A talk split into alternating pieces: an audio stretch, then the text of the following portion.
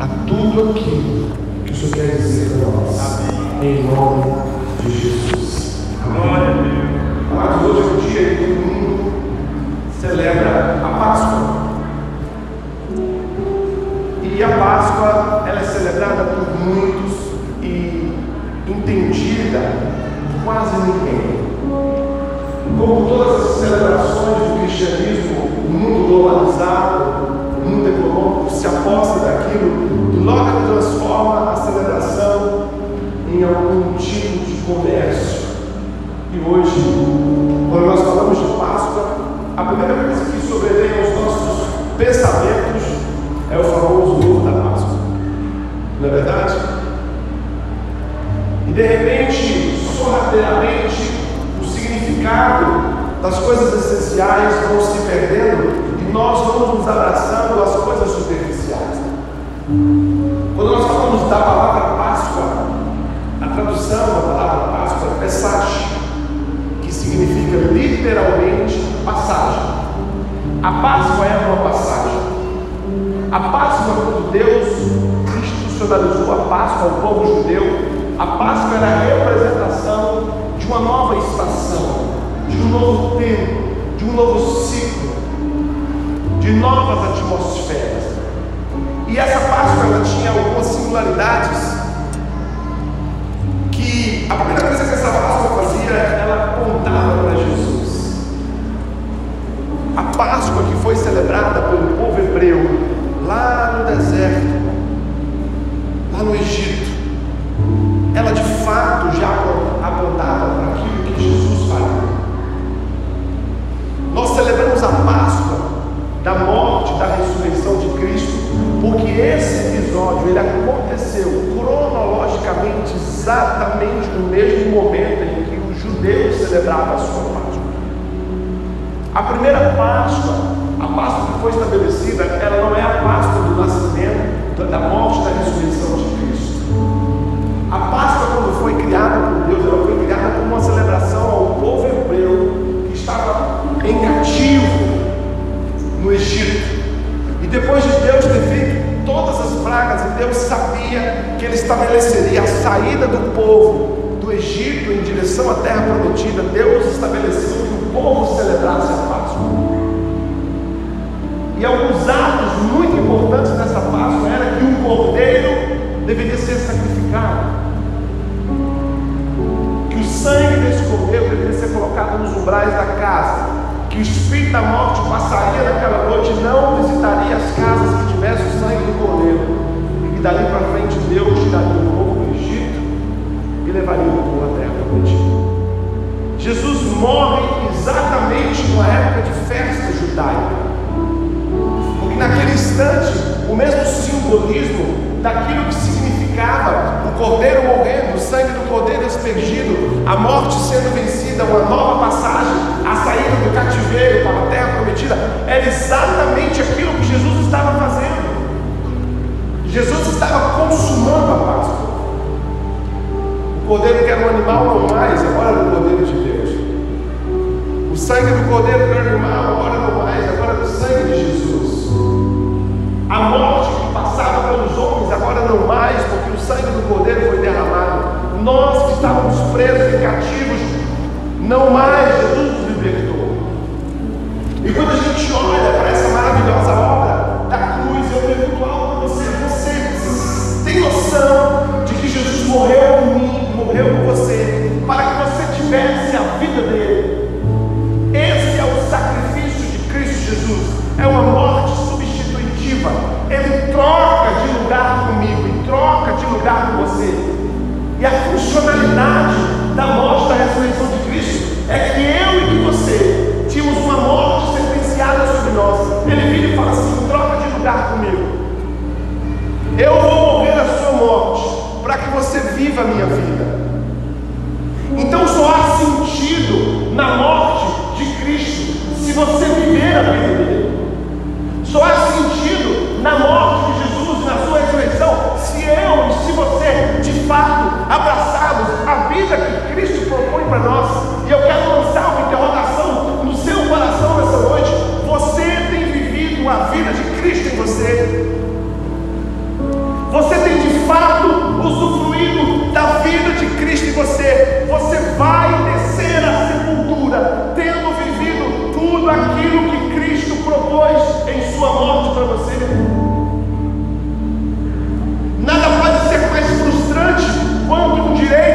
Adquirido não ser utilizado. Nada pode ser mais decepcionante quanto eu e quanto você temos o direito a uma vida plena em Deus por meio de Cristo Jesus e usufruímos de uma vida medíocre nessa terra. Amados, se tem uma coisa que Jesus espera que você faça, é que você viva uma vida extraordinária. É que você viva todos os seus dias sob a perspectiva do reino de Deus. É que de fato como um cidadão do céu. É que de fato a paternidade conquistada por Cristo sirva você. É que os seus dias sejam contados como dias excepcionais, como um ser humano que abraçou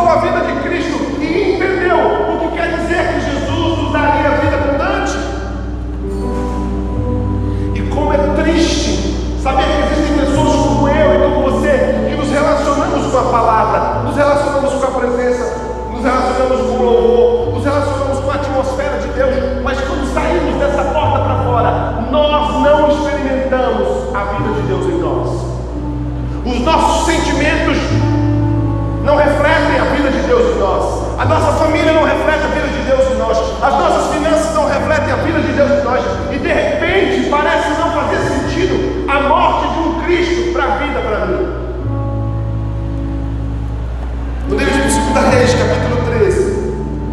versículo 14 diz assim: Eliseu estava doente de enfermidade, da enfermidade que morreu.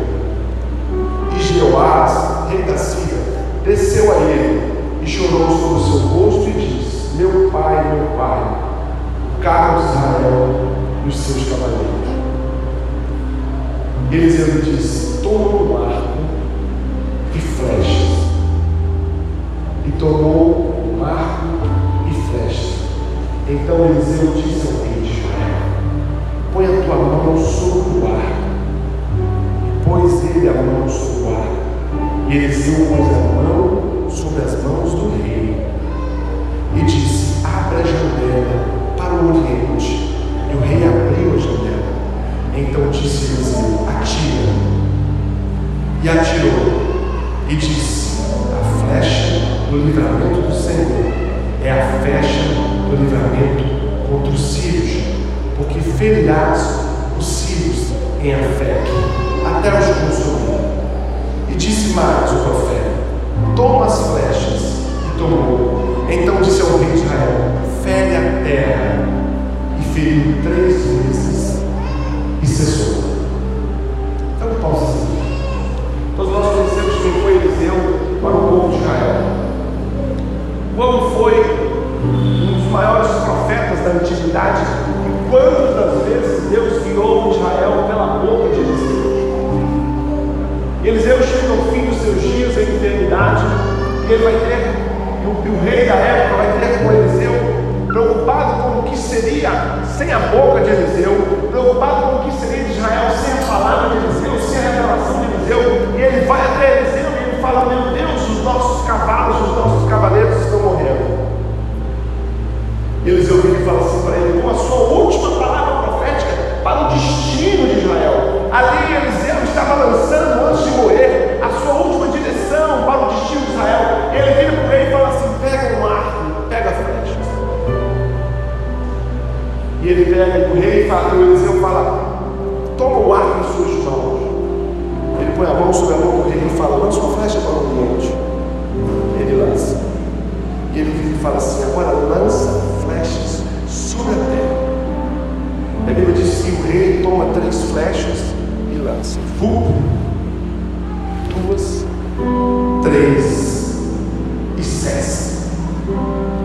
E o versículo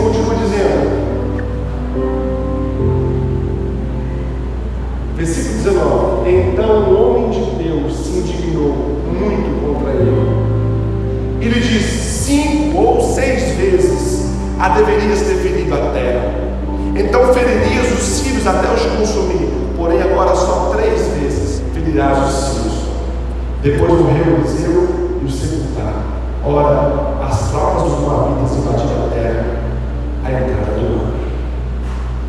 Nesse momento, queridos, acontece algo que nós, muitos de nós, temos a mesma experiência. O profeta chama o rei e diz assim para ele: Olha, eu quero que você lance uma flecha sobre o Oriente e que você lance flechas sobre a terra. E a Bíblia diz que ele lançou terra, mas ficaram as flechas do alforge. Aquele rei poderia ter feito mais. Aquele rei poderia ter lançado mais flechas. Aquele rei poderia ter dado o melhor de si para aquele momento. Aquele rei poderia ter esgotado todas as flechas que ele tinha naquele alforge. Mas por algum motivo, queridos, ele não fez tudo o que podia fazer naquele instante. Sabe o que eu quero dizer para você? O tema da minha mensagem é o meu melhor Alguns muitos de nós que não viveremos a plenitude de Deus, porque no exato momento em que você está na sua vida, a sua vida não está recebendo o seu melhor.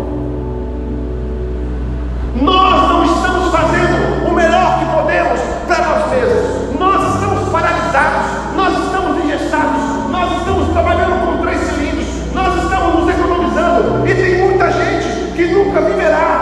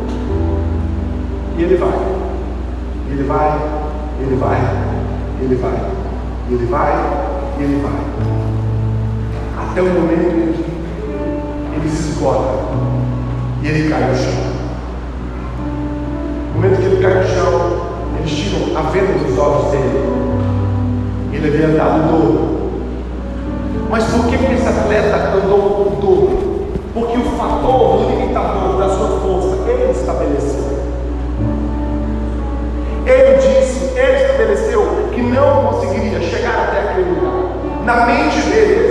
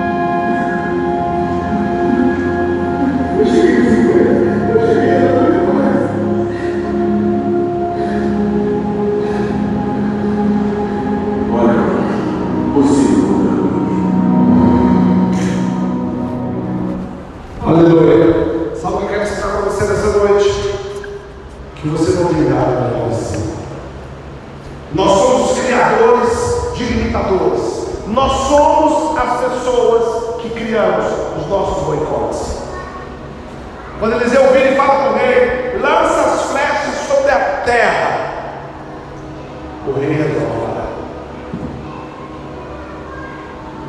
Ele poderia ter ido mais. Ele poderia ter feito mais. Sabe, queridos, eu quero dizer uma coisa para você. Livro de Salmos, capítulo 90, versículo 12, assim, ensina-nos a contar os nossos dias de tal maneira que nós alcancemos um sábio coração. Há um momento na sua vida e na minha vida a sua história. E é no dia do seu aniversário. No dia do seu aniversário, você para e você conta, e você conta de ano em ano. Eu já tenho 41 primaveras. O salmista Pedro fala assim: Poxa, todas as vezes que eu conto a minha história, existem duas perspectivas de quando você faz uma conta. Se você tem um dinheiro, você precisa contar esse dinheiro, você precisa tirar duas informações desse dinheiro. A primeira é quanto você tem. E a segunda, se o quanto você tem é exatamente o quanto você tinha.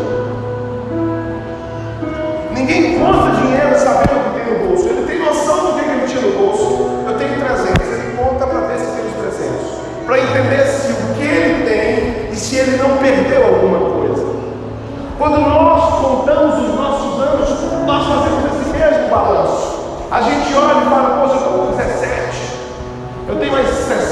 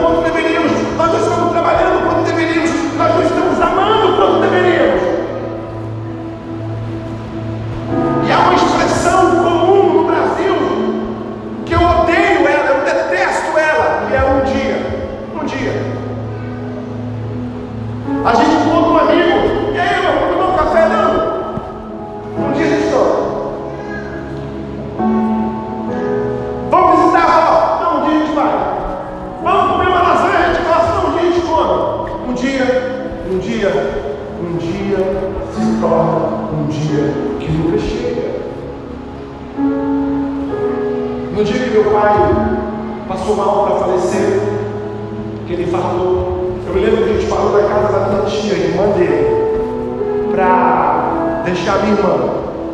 E a tia Carminha apareceu na porta assim, falou, desce Rubinho, desce Rubinho, desce, você um café. Eu falou assim, não, um dia eu passo aí. Ela falou assim, um dia, meu irmão. Eu falei, não, um dia eu venho. Tadeu hospitalizou, Tadeu operou, Tadeu faleceu, e um dia nunca chegou. Que dia você está esperando para realizar os seus sonhos?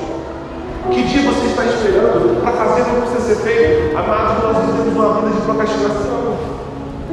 Nós somos pessoas que não estamos realizando o que precisamos realizar, nós estamos economizando, nós estamos vivendo uma vida medíocre, a nossa vida não está recebendo a nossa melhor versão, nós estamos o de Cristo, porque Cristo morreu para que você tenha uma vida abundante, uma vida plena, uma vida completa, na sua família, na sua casa, nas suas finanças, na sua vida sentimental, e nós estamos nos economizando, nós sabemos que temos um problema mal resolvido com alguém, esse problema precisa ser resolvido a partir de um pedido de perdão, mas a gente empurra, o nosso orgulho domina. E tem gente morrendo, tendo à disposição a vida abundante. Motivos pelos quais você não dá o seu melhor a si mesmo. O primeiro, o medo. Nada tem sido tão castrante quanto o medo. O medo. Somos pessoas afogadas no medo. Medo, medo, medo, medo. A nossa linguagem comportamental e existencial é medo. Eu tenho medo. Ah, vamos para casa nova. Eu tenho medo. Medo de quê? Medo da estrada. Ah, vamos viajar de avião. Eu tenho medo, medo, medo, dominados pelo medo. O medo se tornou a bússola que nos guia. O medo se tornou a palavra que nos guia. O medo se tornou o indexador que nos guia. E todas as vezes que você dá um passo em direção ao medo, você está se distanciando daquilo para o que nasceu para viver. Lança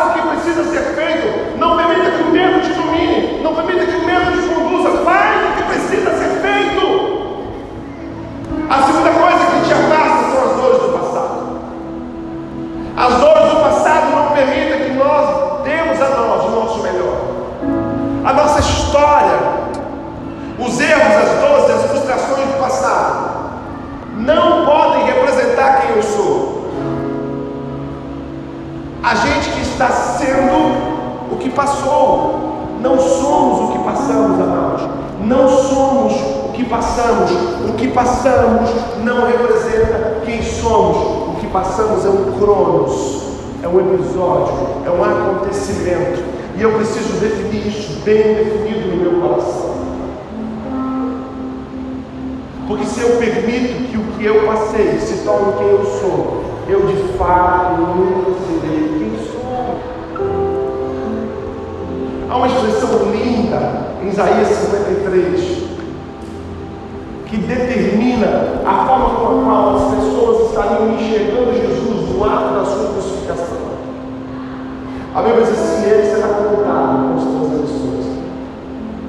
Jesus foi contado com os transgressores. Jesus foi crucificado no alto do Monte Caveira e ao lado de dois ladrões, na entrada e na saída do portão de Damasco, que era o portão da via onde os estrangeiros entravam pela velha Jerusalém. São 12 portas que tem Jerusalém, e cada porta com significado. O portão de Java, que vai para Iafo, o porto aonde, onde é Jope, aonde é, Jonas pegou o barco, e aí por aí vai. Mas a porta de Damasco era a porta dos estrangeiros. E a Bíblia diz que todos aqueles que entravam pela porta dos estrangeiros, você está entrando pela porta, o Monte Gólgota está à sua esquerda, se você está saindo pela porta, o Monte Gólgota está à sua direita. E a Bíblia diz que eles olhavam para Jesus e ele era contado com os transgressores. Eles diziam o seguinte: ali tem um, dois, três ladrões. Ali tem um, dois, três ladrões. Essa é a expressão que quer dizer que Jesus foi contado com os transgressores. Ele foi julgado, ele foi condenado, ele foi executado como criminoso. Ele foi contado como criminoso. Mas esses foram episódios que ele passou. Por mais que todos dissessem que ali estavam três criminosos, do meio não era. Do meio era só alguém do meio filho de Deus. A identidade que Jesus prevalecia. Sabe o que eu quero dizer para você? Os seus episódios não te representam. Você pode olhar para a sua história e dizer, eu fracassei. Mas você não pode olhar para si mesmo e dizer, eu sou um fracasso. Porque é mentira. Você pode olhar para a sua história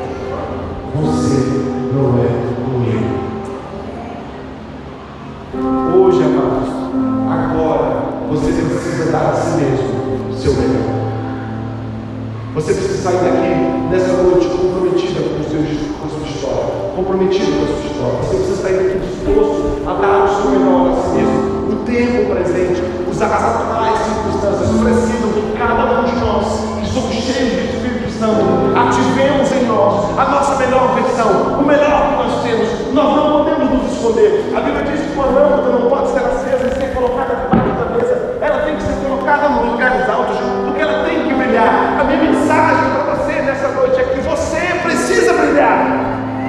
Você precisa dar o seu melhor. Você precisa apagar todas as estatísticas que você criou de seus limitadores. Você precisa anular isso. Você precisa ir um pouco mais. Um pouco mais, e um pouco mais, e um pouco mais. Você precisa lançar todas as flechas que você tem no seu relógio. Para que você está guardando flecha? Para que tempo? Para que momento? É agora o momento de você dar tudo de si. E é o seu extremo, e é o seu limite. A terceira coisa que faz com que nós não o nosso melhor ao nosso presente tempo é a ausência de propósito. Viva por algo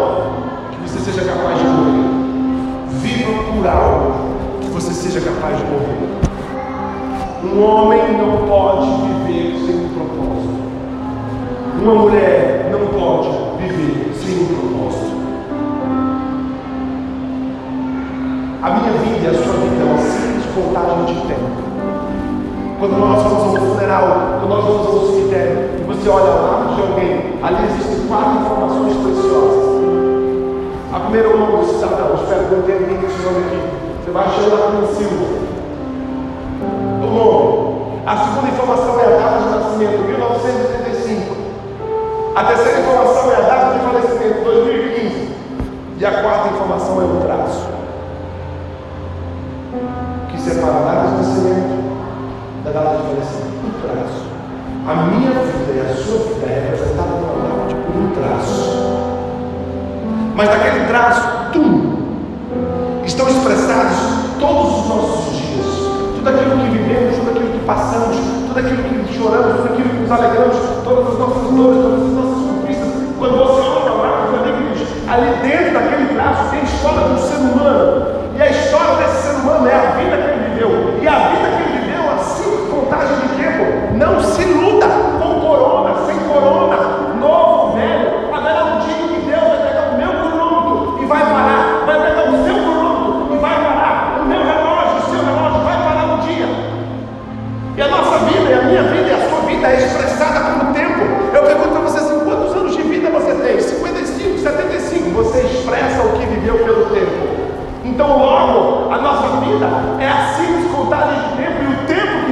é hoje o bem mais precioso que nós temos, amém, igreja? Mas o tempo tem um irmão gêmeo, ninguém lembra dele. Deus nunca deu ao homem um filho somente chamado tempo,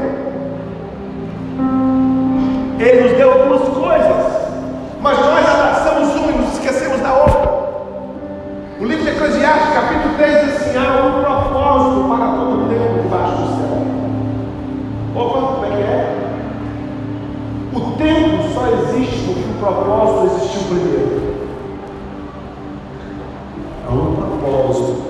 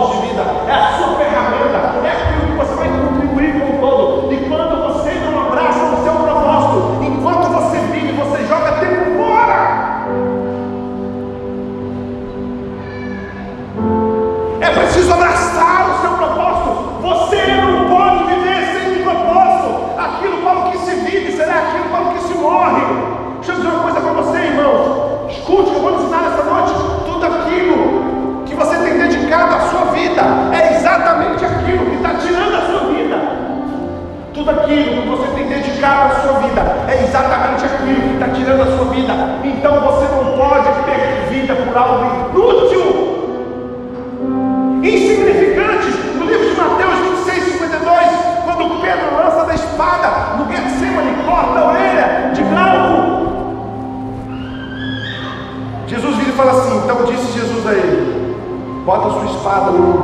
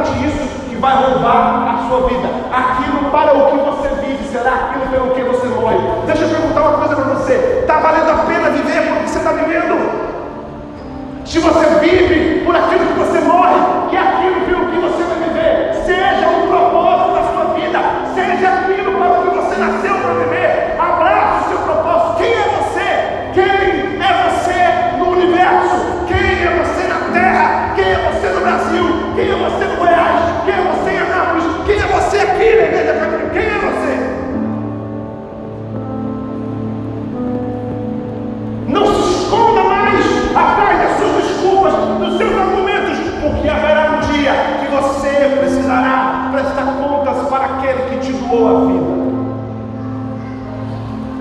Quando a Bíblia fala a respeito de Davi, diz assim: teve Davi sido recolhido, e teve Davi servido a sua própria geração, foi recolhido aos seus. Um homem precisa morrer, amados, por aquilo para o que precisou nascer. Um homem precisa morrer por aquilo para o que precisou nascer. Se você nasceu, você nasceu para alguma coisa, eu quero te contar uma pergunta, você encontrou isso?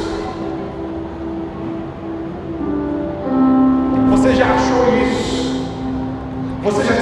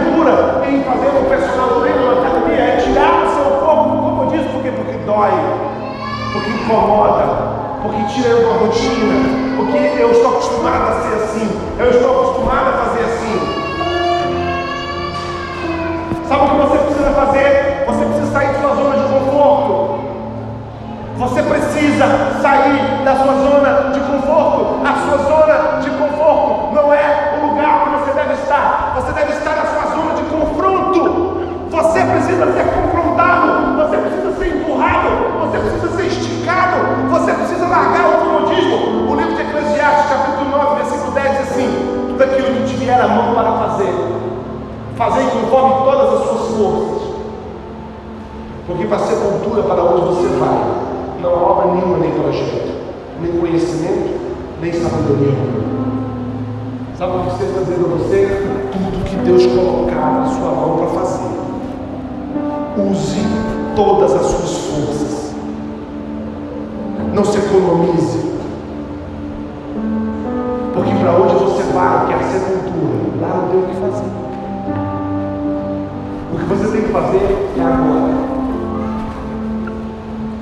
Tem pessoas que estão esperando poder descer do céu para iniciar o estudo para entrar no concurso público. Por que você está fazendo isso com você? Por que você está fazendo isso com a geração?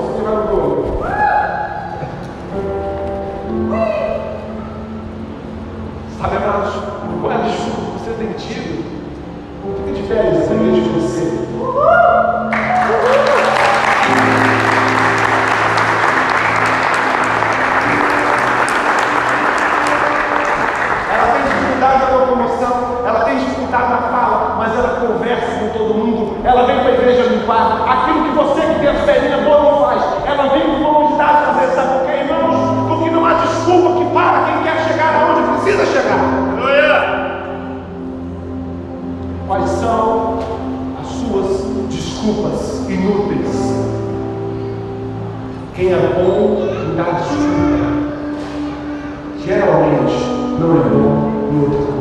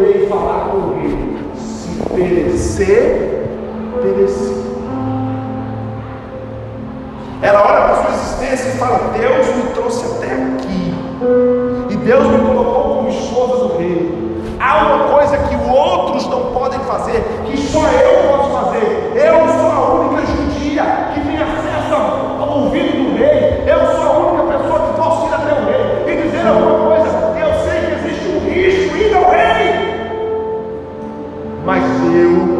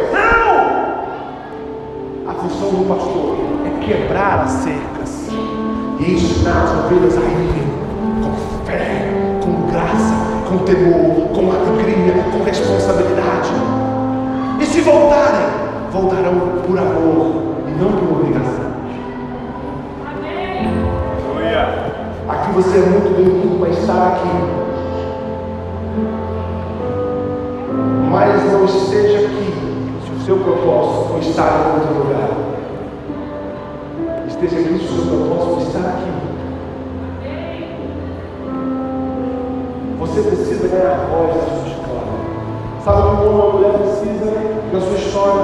Ganhar. É. Aleluia. É dizer também. Eu sou um ser humano que pensa e raciocina. Eu sei o que eu quero, eu sei para onde eu vou, eu sei o que eu devo fazer, eu sei quem eu sou, eu sei o chamado que eu tenho, eu sei o que Deus falou para mim, eu sei o que Deus falou para mim, eu sei o que Deus falou para mim, e o que Deus falou para mim, a porta que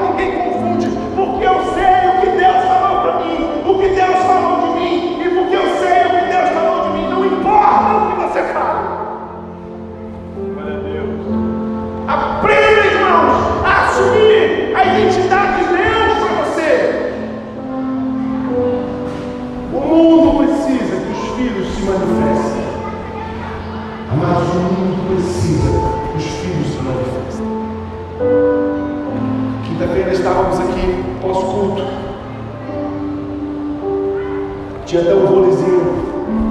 O irmão falou assim, pastor, você vai comer umas então homem lá estava vendo, está ruim. O senhor precisa de, vamos comigo. Irmão, eu não sei nem quem é, irmãos. Eu falei, espera um pouquinho, fui ouvir Deus. Ele falou, vai. E nós fomos. É, mãe? Irmãos, nós chegamos lá, estava na linha, na linha. Para nós, mas você está na linha. Se ele perder um pouquinho para cá, ele entuba. Agora é o momento, reage ou ele reage. Nós levamos a palavra de Deus para esse homem. Hoje o dele está salvando sozinho, não obedecer esse você. Os homens não recebem mensagem. A carne não ouvir Deus. Deus o seu melhor para si mesmo. Hoje, seja a melhor esposa que você. Mulheres esposas, fiquem de pé em nome de Jesus. Fiquem de pé, as mulheres esposas. Deixa eu dizer uma coisa para vocês, mulheres. Seja agora a mulher, a melhor esposa que você pode ser. No relacionamento a dois,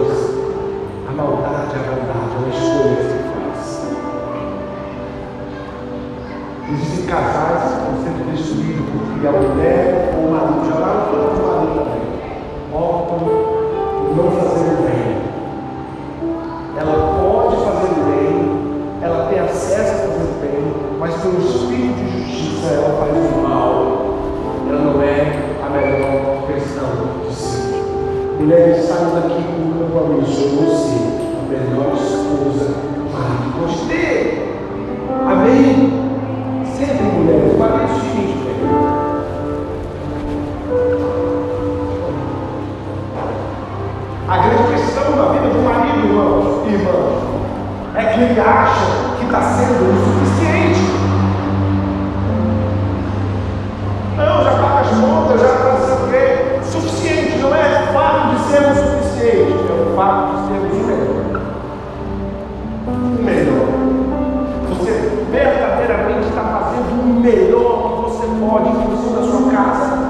Função da sua esposa, em função dos seus filhos, em função da igreja, irmão, da sociedade. Se tem uma coisa que a sociedade precisa, irmãos, é de homens,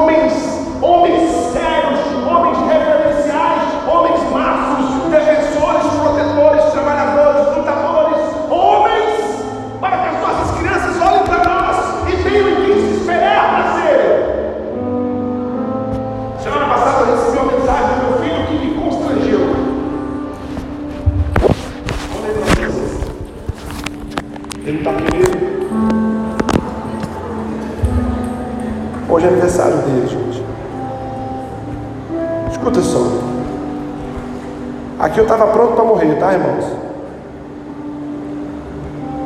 No sentido de me dou por, por ter uma obra realizada. Não vou achar a mensagem. Pai, eu sei que eu nunca falei para o Senhor, mas o Senhor é um exemplo de homem para mim, em todos os sentidos. Eu tenho muito orgulho do Senhor. A única parte ruim disso é que fica difícil se igualar ao Senhor. Missão cumprida, irmãos. Se eu, se eu tomar para a terra do pé junto amanhã,